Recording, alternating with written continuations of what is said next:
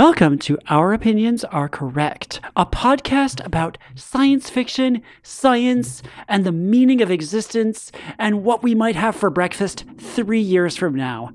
I'm Charlie Jane Anders. I'm a science fiction writer. My latest book is Dreams Bigger Than Heartbreak. It's the second book in a young adult space adventure trilogy. And I'm Annalee Newitz. I'm a science journalist who writes science fiction, and my latest book is called Four Lost Cities A Secret History of the Urban Age. So, today we're going to talk about the automobile.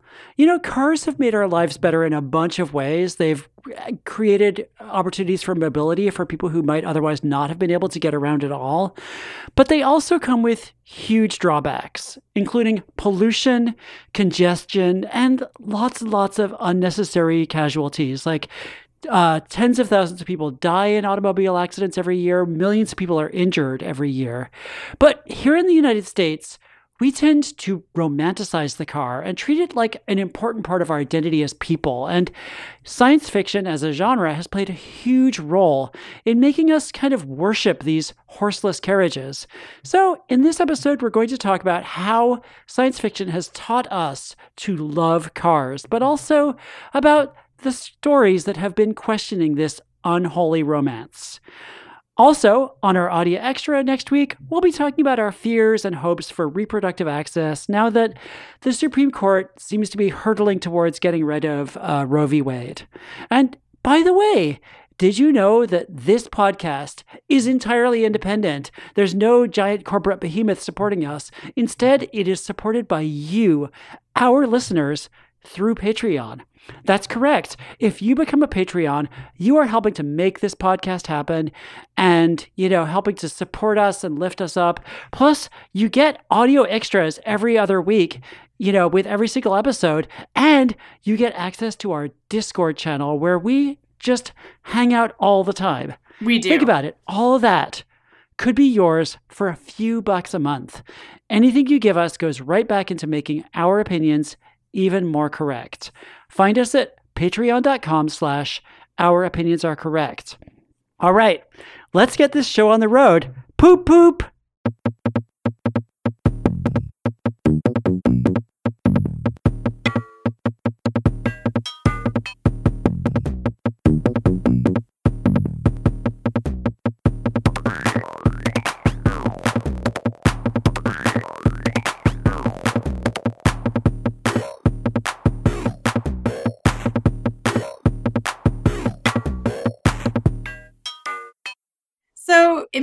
Lot of intuitive sense to me that science fiction and fantasy would romanticize cars because they're a shiny new technology. They promise to change everything. They kind of abolish the idea of space by getting you from one place to another really quickly. But how did that happen? You know, people in general were a little suspicious of automobiles at first. Like in the early days of the automobile, they used to call them stink carriages. Early cars were noisy and obnoxious and not entirely reliable, and they were seen as a status symbol that only rich people could afford. So, you know, perhaps the first speculative fiction story that deals with cars a lot is kind of ambivalent about it. It's The Wind in the Willows, the 1908 novel by Kenneth Grahame, in which Toad of Toad Hall becomes obsessed with the romance of the motor car. And in this story, cars are fun and exciting, but also destructive and a waste of money. They're both.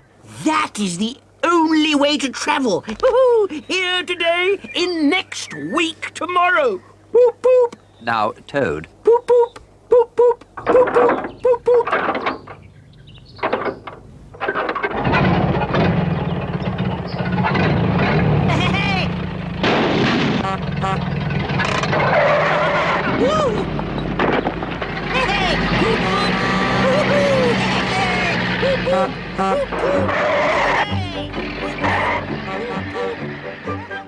And you know, I love how Toad is just so excited about his car and it's sort of infectious. You you you want to drive that motor car too, even though it's also portrayed as kind of an unhealthy obsession that could bring Toad Hall down. I especially love the way he goes poop poop when he pretends to be a car, which comes from the original book. And like every adaptation of it has poop poop as like an important part. that clip, incidentally, comes from the 1983 stop motion animated version of Wind in the Willows. And I just want to add that, like, I feel like there's two strands that are showing up here that become important later on. One is cars are cute. They're cute and kind of whimsical and fun, but also they're individualistic. Yeah, I mean, I remember as a kid going to Disneyland and riding on a ride called Mr. Toad's Wild Ride, and it was scary. Yes. And the whole point of the ride is that you're getting inside of a car and the car is careening out of control and you almost hit a bunch of things. And it's it's very much that. It's whimsical, but it is genuinely scary. And when I was a little kid, it was too scary for me. I had to wait until I was like 7 before I was really ready Aww. for that level of engagement. So it seems like, you know, Mr. Toad and his poop poop car. It's kind of it's it's not a it, it is it's cute, but it's an it's kind of a negative portrait of the car. So when do we see science fiction really falling in love with cars? Yeah, I think it's around the time of World War II. I mean, you mm-hmm. know, you mm-hmm. get the Model T around the same time that Wind in the Willows comes out. You get the Model T, and that starts to take off, and the car companies start actively working to shut down public transit, and the federal government, after World War II, starts pouring vast sums into building highways. But it's after World War II that you really see cars start to be seen as a crucial aspect of being an American. And I feel like a turning point is the early 1940s. Batman first gets his supercar, the Batmobile. That's kind of introduced mm-hmm. as a mm-hmm. thing a year or two after Batman starts, and that becomes a big part of the Batman identity. And then the late 1950s, James Bond also starts driving fancy cars that are loaded with gadgets, beginning with the 1959 novel Goldfinger, in which he gets an Aston Martin with a bunch of like fancy shit. Now, pay attention, please. Windscreen bulletproof, as are the side and the rear windows. Revolving number plates naturally. Valid all countries. And you know, you get to a certain point in the 60s and early 70s, every hero has to have a cool car. Even like Spider Man, who could just get around by swinging webs, he had the Spider Mobile. Doctor Who had the Who Mobile. And eventually, James Bond gets a car that can turn into a submarine. I mean, in the 70s, I was watching the Krofft Super Show because I loved the show Wonderbug, which was yeah. kind of kind of a takeoff on a lot of these things, sort of making fun of the idea of a supercar. But you know, the thing about about the car in America is that it's really connected to our myth of, of rugged individualism. And, and we talked about this in our episode about rugged individualism. So why why do you think cars are so important to this American idea of, of the rugged individual? It's definitely directly connected. And, you know, part of what's revolutionary about the car is that uh, you don't need other people to help you get where you're going other than like gas station attendants and mechanics and so on and so forth. But you know you can get in a car and just drive off somewhere as opposed to a train where it's like communal transit or even a horse and buggy. Often a bunch of people are riding together because you know you it's complicated and expensive and you need someone to drive the horse and buggy and it's like a whole thing mm-hmm. but the car is directly tied into all these american myths about the tough guy who can go where he wants and be accountable to nobody and you know i always think about like the opening credits of the 1960s kind of paranoid survivalist show The Prisoner, where Patrick McGoohan, who's playing like a spy who's trying to get out of the spy game, he drives his little sports car really, really, really fast along secluded country roads. And this symbolizes his, you know, re- relentless pursuit of individuality and his rejection of conformity. It's that whole sort of James Dean thing. Nobody can tell you what to do because you can just get in your car and drive off into the sunset. I'm going to bring up another important car touchstone from this era, a little bit later, the early 80s. Um, there's this song by the very important Canadian band Rush and it's called Red Barchetta. It's kind of it came out in 1981. It's considered one of their classic sort of prog rock songs, and it's a science fiction story about this future world where cars are outlawed, but like one lucky kid gets to drive his uncle's secret sports car, and it's like all of the sort of elegiac uh, singing about the freedom of being in this car, plus the like awesome guitar and, and drums and stuff. So, mm-hmm. woo, it was just so great. Um, but of course, the thing is, is that cars are also really necessary for everyday life. Like where I grew up in Southern California, um, and where a lot of people live now out in the suburbs or in rural areas, like cars are just the only way you can get around because there's not a lot of public transit. So you need a car not just to like have freedom, but to like go to the supermarket. Um, and mm-hmm. that means that in some places there's a lot of traffic, car crashes, pollution. So people may love cars, but at the same time, I think a great American pastime now is to complain about cars too. Yeah, and that's part of what you see after World War II is that we build all these suburbs and that becomes part of the American dream. And you can't do any of that without the car.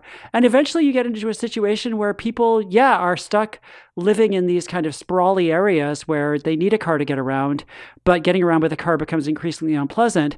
But I feel like, you know, part of what goes on with science fiction kind of like convincing us to love the car in spite of all these like obvious drawbacks is that there's kind of this weird double consciousness.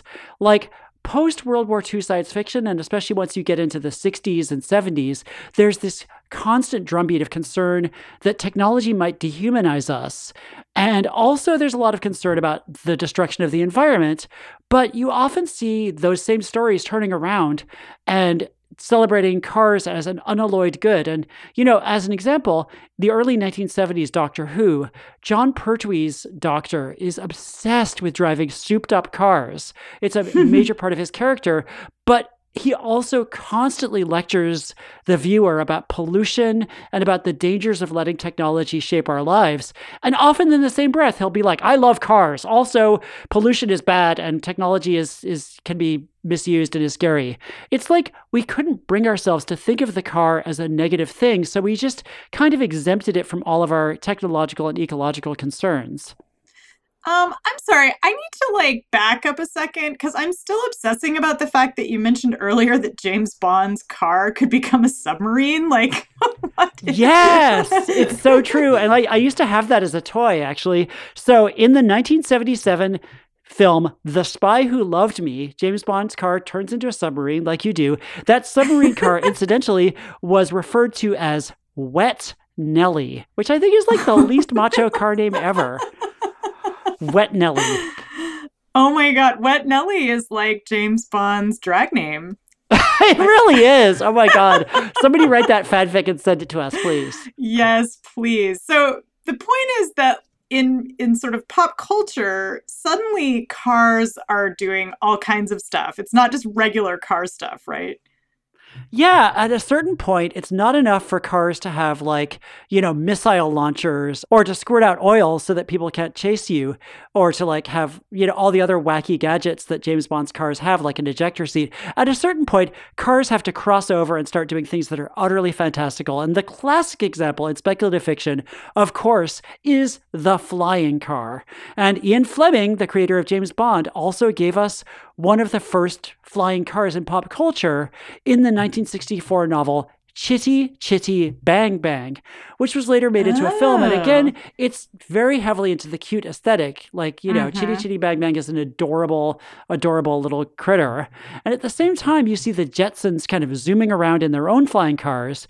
And it becomes kind of a unique signifier for the future. Like, in science fiction, especially of that time, but even now, you know you're in a futuristic city when you see cars zooming around in the sky. Yeah, exactly. And then in the super, super future, it's like Coruscant from Star Wars, where it's right. Like, there's like 15,000 layers of, of flying traffic. I was recently um, part of an event about the future of transit um, at the New America Foundation, where Pete Buttigieg came and, and was talking to us. Um, and we were talking about flying cars, especially because they're this kind of retro futurist idea that's become really calcified. Like, even though we know, any of us who are reading current technology news, we know that the future of cars is autonomous cars or uh, cars that are running on sustainable fuels. But we still keep clinging to this flying car thing because I think certain visions of the future just become calcified. They, they, we just keep turning back to them even though we know that they're not really a cutting edge vision of the future anymore. Yeah, that kind of ties back into our love of nostalgia in a way. Like futurism and retrofuturism become kind of blended and indistinguishable. And, you know, the flying car is a terrible idea for all sorts of reasons, including that all of those fatalities that we talked about before would be much worse in a flying car. Like, you can survive a car crash now. I don't know if you would in a flying car. I don't know. I don't think that the future of transportation should involve cars as like an indispensable element if possible. I think that we should try to get away from that because even you know, even if you're using more sustainable fuels, it's still going to be very environmentally unfriendly and very resource intensive to have a single car for one person. But anyway, so flying isn't the only thing that cars start to being able to do. By the 1980s, you have cars doing everything. You have the Transformers, which are cars that can turn into fighting robots, right? And those are freaking awesome. You also have cars that can think for themselves, like KITT, the self aware car in the Knight Rider TV show, that actually can be your best friend and have a personality of its own, which is kind of what people always wanted from their cars. They always wanted their cars to not just drive them around, but also kind of talk to them and be their best friend and kind of hang out with them. And then, of course, in the Back to the Future series, there's a DeLorean that can travel through time and also it can fly, so it can just do everything. So, why do you, why do you think there's this shift from cars being just awesome vehicles of our freedom to having like actual superpowers, like like they can fly, they can actually they're sentient, they can turn into giant robots. Like what what motivates that transition? You cannot discount the importance of selling toys, especially in the 1980s. Selling toys was like why a lot of creative decisions got made, and that's certainly where the Transformers came from. Also, it's kind of an extension of the idea that cars are a cool technology. And so the moment you have a cool technology, you want to just imagine it getting cooler. And, you know, it kind of builds on that thing we talked about before, where cars are both like individualistic and macho, but also cute. And like some of these things make cars cuter in the way that, you know, Chitty Chitty Bang Bang did, or Herbie the Love Bug comes to mind as well. Also, I think that when you think about those flying cars and the Jetsons, they're not just like a cool development, they're a way of imagining a future that is just as car centric as the present. And you know, at a certain point, if we want cars to continue to be the center of our lives in the future, we have to imagine them becoming more futuristic. Yeah, um, the the series Cars comes to mind too, which is all yeah. about these kind of cute sentient cars. Um, although that's mm-hmm. set in the mm-hmm. present. Well, it's is it set in the present? We don't really know. I mean, it's set in yeah, yeah, a fan. It's set in in some sort of you know secondary world where cars are sentient beings, and there's like a there's like an internet theory that like Cars takes place in a post-apocalyptic world where humans have all died out and the cars have just become sentient and are now living without us, which I kind of love. I also love that. So it sounds like what you're saying is that basically science fiction sold us this idea of the car as essential to the present, and now it's trying to convince us that cars are essential to the future too. Yes, it is not enough to be like completely dependent on and kind of in love with cars in the here and now. We need every possible future to revolve around cars too because otherwise you know we're going to lose our individuality or our or you know our sense of like ourselves as having total freedom to go everywhere. So you know it's this idea that we will never outgrow the car because the car will continue to grow with us. It'll take to the skies it'll start talking to us it'll be our friend. And you know that seems like a good place to take a little break. When we come back we'll talk about some stories that are maybe a little bit more critical of the Cult of Cars.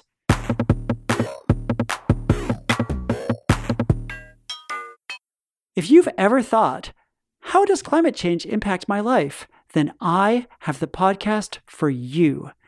Climate change is usually siloed as a scientific story or some kind of far off problem, but everything is a climate story. That's why the carbon copy covers climate change in a unique way by connecting it to the major cultural, economic, business, and tech trends that shape the world around us. It's hosted by veteran climate reporter Stephen Lacey. The carbon copy informs, enlightens, and sparks curiosity on the many ways a changing climate will impact our lives. From Russia's war on Ukraine to the housing crisis to Elon Musk's cultural influence, explore how climate change and the energy transition connect to the biggest stories of the day. So you should listen and follow the carbon copy wherever you get your podcasts so you can stay informed about this important thing that actually is related to cars and everything we've been talking about in this episode. So get educated and listen to the carbon copy.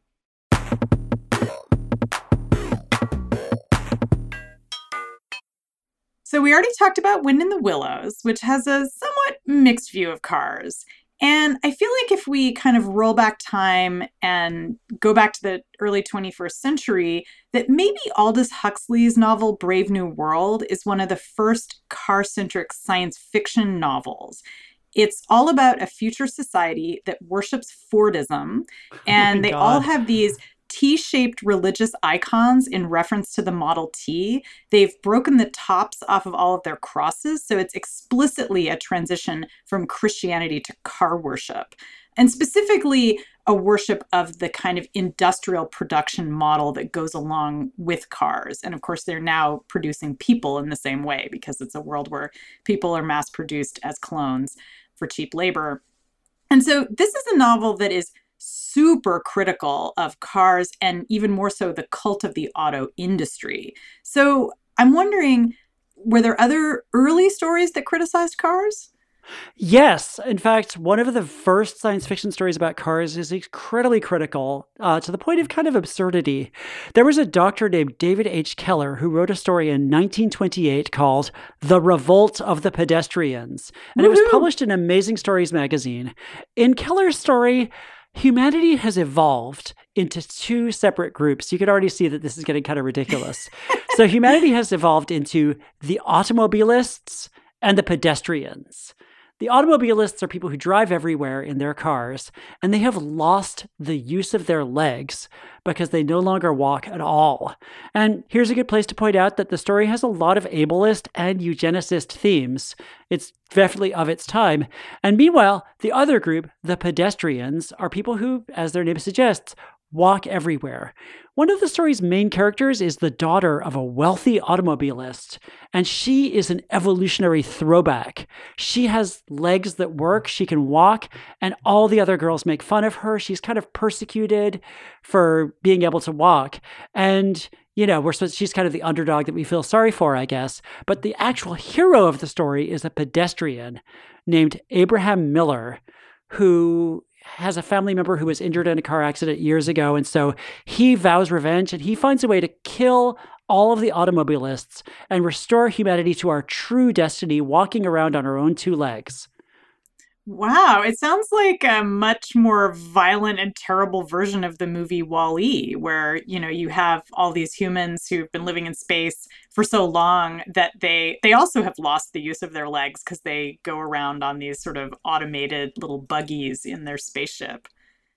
Yeah, and again, there's a lot of ableism and a lot of other stuff going on there, and yeah. you know, that that's the thing that we should acknowledge that when you some critiques of the automobile kind of shade over into like automobiles are important for disabled people and they also you know provide access to a lot of people who are denied access and there's there's a lot of class issues that go into this that we have to acknowledge but what's interesting about the revolt of the pedestrians is that in that story the people who reject cars the pedestrians are the rugged individualists whereas the car people weirdly are depicted as socialists who want everything to be run according to their principles so it's the opposite of the meme that became dominant after world war ii where having a car makes you a rugged individual and probably wanting to take public transit makes you a socialist. But you know, at a certain point during America's so called love affair with the car, people do start to push back. There were countless anti car protests in American cities in the 1950s and 1960s. These usually happened after a child was killed by a reckless driver, and they were often driven by women and people of color, some of whom didn't have access to cars this, to the same degree. Um, some cities had freeway revolts against the initiative led by Robert Moses to carve up cities with these freeways that basically would ruin their quality of life and make neighborhoods unlivable.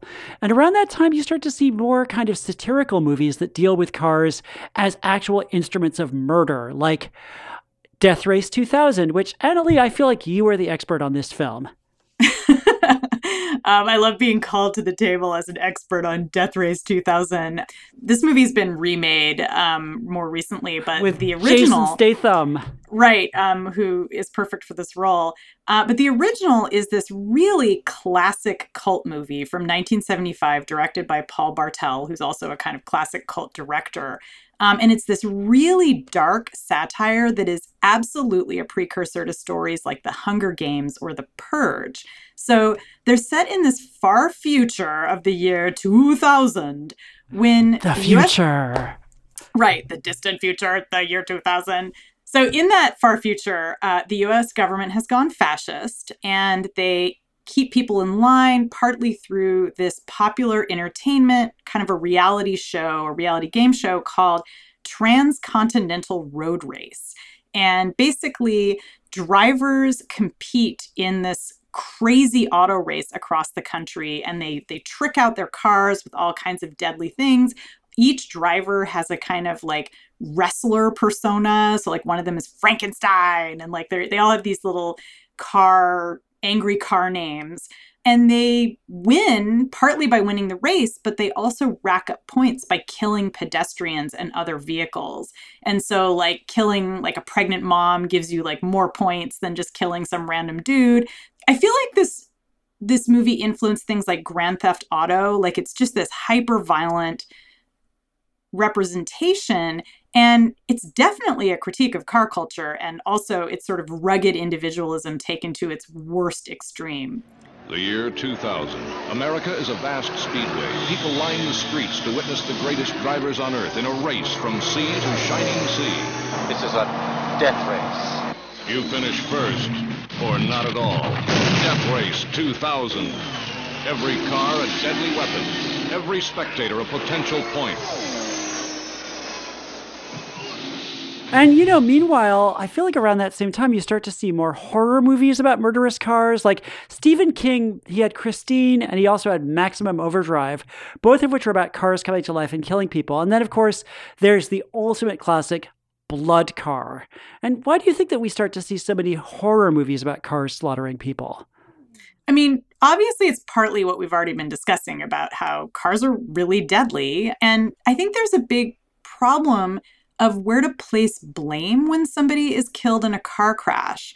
You know, sometimes it's really obvious, like say it's a drunk driver, but a lot of times it's it's sort of a systemic problem. Like maybe you know the driver isn't paying attention, but like they're not. There's no intentionality behind hurting anyone. They're not murdering. It's just it's the car itself, or it feels like it's the car itself that's to blame. And so I think you get a lot of fantasies like Christine, where you can blame the car instead of blaming a system that promotes driving. And that's very satisfying to have something concrete that we can blame.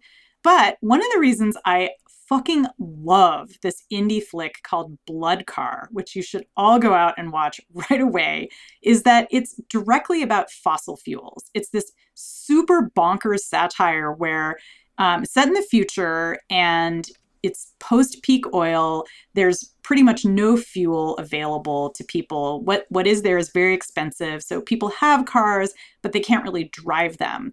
And so there's an environmental activist who is trying to invent a form of sustainable fuel that can um, be used in cars. So he accidentally one day cuts himself and his blood gets into this goop that he's making. He puts it into the gas tank and the car runs great. So he's basically discovered that human blood is a form of, of green energy.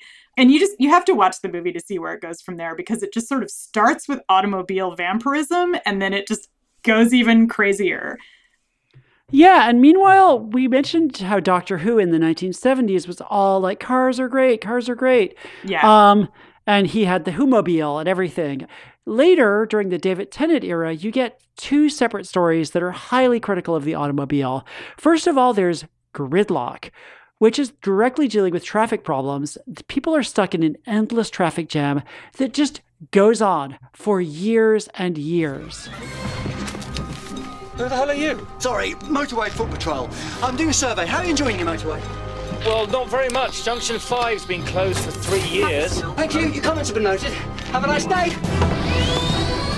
And then, you know, of course, the doctor f- figures out a solution. And this is very much in the mold of other Doctor Who stories that offer social commentary through a fantastical lens, showing how utterly weird it is that we all accept the necessity of sitting in traffic for hours and hours of our lives. And then later there's another story that's like a two-parter called the Sontaran Stratagem. I think that's at least what one of the parts is called, where self-driving cars murder people. And these cars are supposedly low emission, but then da da da they emit deadly gases that choke you to death. And it's just sort of like basically saying that like things like self-driving cars and like you know low emission cars and cars that are more environmentally friendly are still going to end up killing us.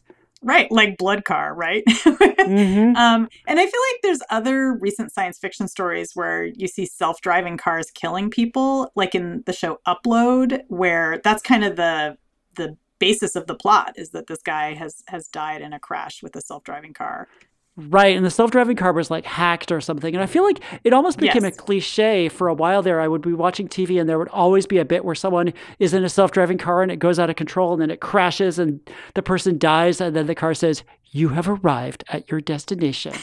it's like. Fast and the Furious, of course, one like wh- whichever number it was in the series, uh, Charlize Theron is like a super hacker who takes all- over all the self-driving cars, and they become like a murderous army of ah. self-driving cars. Um, man, yeah. it just it's it's a Vaughn. it it's stops. a Vaughn, man. It's a Vaughn. Um, but there's also a whole other strand of science fiction that we kind of talked before about the suburbs and about sprawl. This is a thing that science fiction has criticized over and over again. And, you know, you have like William Gibson's Sprawl trilogy, which is about kind of like urban sprawl and about, I mean, at least it kind of touches on urban sprawl and the notion of like, you know, sprawl as a byproduct of our car culture. And then, of course, the Judge Dredd comics and films often deal with like, they, I mean, they have these mega cities that are explicitly sprawly and like they're just impossible to get around. Everything is basically LA, only worse. Yeah, and of course, you have things like the original Mad Max films, which are about a world that's running out of oil due to an over reliance on cars. And at the same time, those films, including Fury Road, absolutely glorify cars and trucks and motorcycles. Yeah, so basically, on the one hand, you know, after World War II and increasingly in the like 50s and 60s and into the 70s, you see pop culture starting to insist that cars are amazing and wonderful, and they're both adorable and macho at the same time, and driving a car makes you a really cool person. But at the same time, you start to see a bit of a backlash from science fiction and especially from horror. A handful of creators are making stories that kind of point out all of the drawbacks of the automobile, including all of the ways that cars kind of mess with our quality of life, including killing us, but also just like making the air unbreathable and just everything. It's notable that, you know, when we talked about pro car stories, we were talking about James Bond and Batman and, you know, Transformers. And when we talk about anti car stories, it's a lot of obscure horror movies, a lot of like random episodes of TV shows, and a lot of short stories that nobody even remembers. They're either very silly and weird and fantastical or kind of obscure and little known. Yeah, I mean, what do you think it would take for a story that's critical of the automobile to become as popular as, like, I don't know, Transformers? You know, I think that there would need to be kind of a larger backlash against cars in general, which in turn would maybe require there to be better options, you know, better alternatives to, to, to driving our own cars. Like we need more we need better public transit, which would need in turn for us to invest money in public transit. And you know, we're not going to get more money for public transit unless pop culture is kind of pointing out all the ways in which our dependence on cars is a bad thing. So we're kind of trapped in a vicious circle here. And I think I've been thinking about this a lot. I think that the way to break out of the vicious circle is not just to kind of try to make more pop culture that questions our dependence on cars, but also to have more pop culture and more storytelling uh, which kind of imagines other kinds of transit and other ways that we could get around that might be more environmentally friendly, more sustainable, and just nicer than than cars. And I feel like you've been doing this in some of your recent work, uh, but I feel like a lot of like really interesting stuff right now is kind of trying to imagine better cities and better ways of getting uh, between cities that is just better for our quality of life. Yeah, like let's stop imagining flying cars and like make public transit sexy you know what mm-hmm. what's next for for transit you know there has to be something in between the flying car and the transporter that we can mm-hmm. romanticize you know we're, we're not going to get transporters quite yet but we can get something else that's that's glamorous and futuristic. So I'll see you there in that future. yeah, maybe maybe Thomas the Tank Engine is what we really that's the hero we really need. Just a really cute heroic train. That kind of double nature of cars that they're both cute and macho is like really hard to fight against because they get us from both sides, you know? They're adorable. They have little faces, like their headlights are like eyes, and they're just like cute little critters. I think that the other thing is like if we get more cute robots that aren't cars, that would really help because they could steal some of the thunder of cars like just cute robot friends. I'm into it. I think that's a good place to leave us. More cute robot friends, please. So that's the end of our show. Thank you so much for listening. It means the galaxy to us. And, you know, if you just randomly stumbled upon this podcast, we're available wherever podcasts are found. And if you like us, we really appreciate it if you could leave a review in Apple Podcasts or other places where podcasts are reviewed. And if you really, really like us, we have a Patreon, like we mentioned before, and you can support us on there. Patreon.com slash our opinions are correct. We're also on Twitter at OOAC Pod and we totally respond to your tweets if you tweeted us about the podcast. So thank you so much to our heroic and brilliant and just like indefatigable producer, Veronica Simonetti, who just makes this show so much better. And thanks so much to Chris Palmer for our amazing music. And thanks again for listening. Um, if you're a patron, we'll see you on Discord and you'll get an audio extra next week. Everybody else will be back in two weeks with another new episode. And, you know, stay robotic. Bye. Bye.